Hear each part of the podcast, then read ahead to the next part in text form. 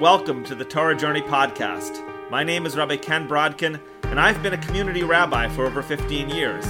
During that time, I've learned that the wisdom of Judaism is powerful, but it's not always easy to understand. Our weekly podcast will enrich your journey and give you practical advice about how to apply the wisdom of Judaism to your life. We'll offer you insights based on the Parsha, current events, the Jewish year, and more. This is the Torah Journey Podcast. One of my favorite lines of the Torah is in our Parsha. I love it when you can get down to the core of things, and that's what the Torah does in the first line of the fifth aliyah of our Parsha in Eikev. Do you want to know what it's all about? Moshe boils all of life down to one issue. Okay, it's really about six or seven things, but who's counting? Moshe says, And now, Israel, what does Hashem your God ask of you other than to fear Hashem your God, and to walk in all of his ways, and to love him, and to serve Hashem your God with all of your heart and all of your soul, to guard the mitzvot of Hashem and the statutes God commands unto you today for your goodness. So, in just two sentences, Moshe sums up the meaning of life. I mean, you could go to this one verse, and there you have it. The only thing you have left to do is just define all the asks in the list. What exactly does it mean to fear God, walk in his ways, keep his mitzvot? Granted, those details are important, but for starters, you could take these verses, write them down, stick it in your wallet, and you basically know what to do in life. In essence, this is a statement about what human greatness is really all about. And please take note human greatness has a lot to do with God, with Hashem. The name of Hashem comes up again and again in the verse. Depending on how you count the words, God's name is mentioned about seven times in these two brief sentences of the Torah. But let's step back for a second. If these sentences really sum up what it's all about, we might ask, is it really about Hashem?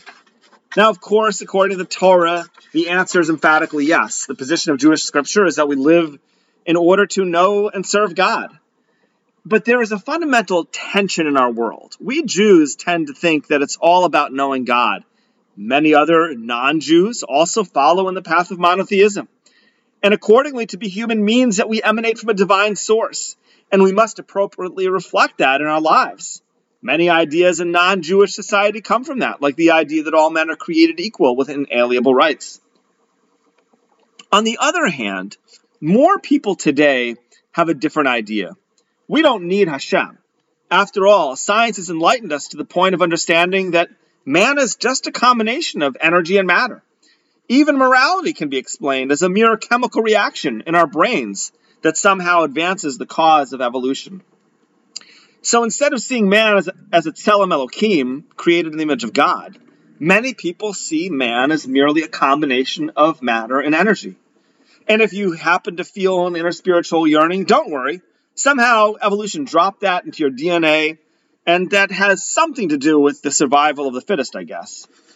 Now, needless to say, Moshe was not going to give such a view of the world. But as we explore what it really means to be human, we could ask ourselves why didn't Moshe just say to the Jewish people, What does God ask of you other than to be a good person?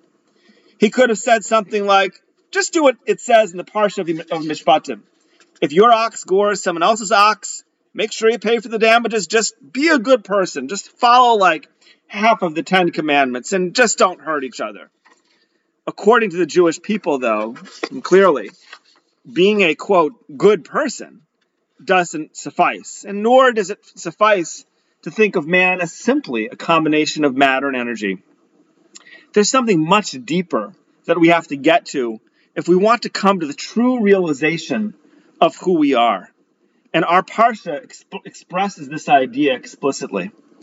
It, it states, God afflicted you and let you be hungry, and then he fed you the manna, the mun, that you did not know and your fathers did not know, in order to teach you, that man does not live by bread alone, but rather by all that emanates from the mouth of God does a human being live. And so the lesson of the mun is that life itself is dependent upon God, and our physical needs, needing to eat, present us with a way of knowing God. And given this, we then have to ask how do we explain this idea to our generation. Now, there are some obvious problems with the idea that science teaches us that we're just matter and energy, and so just be a good person. I mean, for example, ostensibly the Nazis were pretty good scientists. I don't think that the young secularists today would look to them for much of an example. What is the basis of morality if not God? For me, there are points that are even more urgent in this discussion. The first is that while science is incredibly, incredibly valuable, it does not provide a comprehensive understanding of how a human being should live. On a related note, science can provide a description of how things came into existence, but it does not teach us why or the meaning of life that people yearn for. Science describes the physical parts of the universe, but not the metaphysical. When we think about the world in light of this underlying search that we have for meaning, we realize just how rich our heritage truly is. Torah tziva Moshe morasha kihilas Yaakov. The Torah is an inheritance. It's something that is of deep and enduring value. And Judaism taught the axioms of human life to the world. Just consider one tiny corner of our vast literature, Pirkei Avos, chapters of our fathers in the Mishnah. In one simple line of that penetrating work, our rabbis teach us, Kina taiva v'kavod motzian esa adam olam. Jealousy, lust, and honor remove a person from the world. That's but one simple line of our great tradition. It's such a cutting insight. If people would follow this, they would be so much better equipped to thrive in the world. And it's so poignant. And who developed this idea? Not Isaac Newton, not Galileo, and not Stephen Hawking. The people who authored this brilliant insight were the rabbis who received the transmitted tradition of the Torah. Even amongst the non Jewish nations, we can see how critical God is for human growth. For example, when people are in a 12 step recovery program, they don't spend their time studying the science of the brain. Rather, they surrender their lives to God and to God's care. About a hundred years ago, the Chofetz Chaim, Rav Yisrael Meir Kagan, had a granddaughter who veered away from Torah observance. She is said to have visited, visited her venerated grandfather during World War I, at which time she said to him, Zaidi, when are you going to join the enlightened world? At that time, there were warplanes flying overhead, a very first in human history. And in those days, they would literally toss bombs out of the window. The Chofetz Chaim turned to his granddaughter and he said, You see those planes? Someday the people who made those planes will put men on the moon. And you see those bombs? Someday they will make a bomb that could destroy humanity. That is what the world has produced. And what do the Jewish people produce? We make mentschen. We make human beings. What does the Torah produce? The Torah produces human beings of great caliber that is the fruit of the Torah. And that is our goal for each and every one of us in engaging with the Torah. Ashrenu.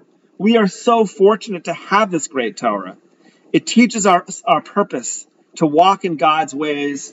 Fortunate are we in our lot to have such a rich Torah as our inheritance. After all, lo al halechem levado yichya ha'adam. A person does not live by bread alone, ki al kol motzafi Hashem yichya ha'adam, but rather by all that emanates from the mouth of Hashem does a human being live.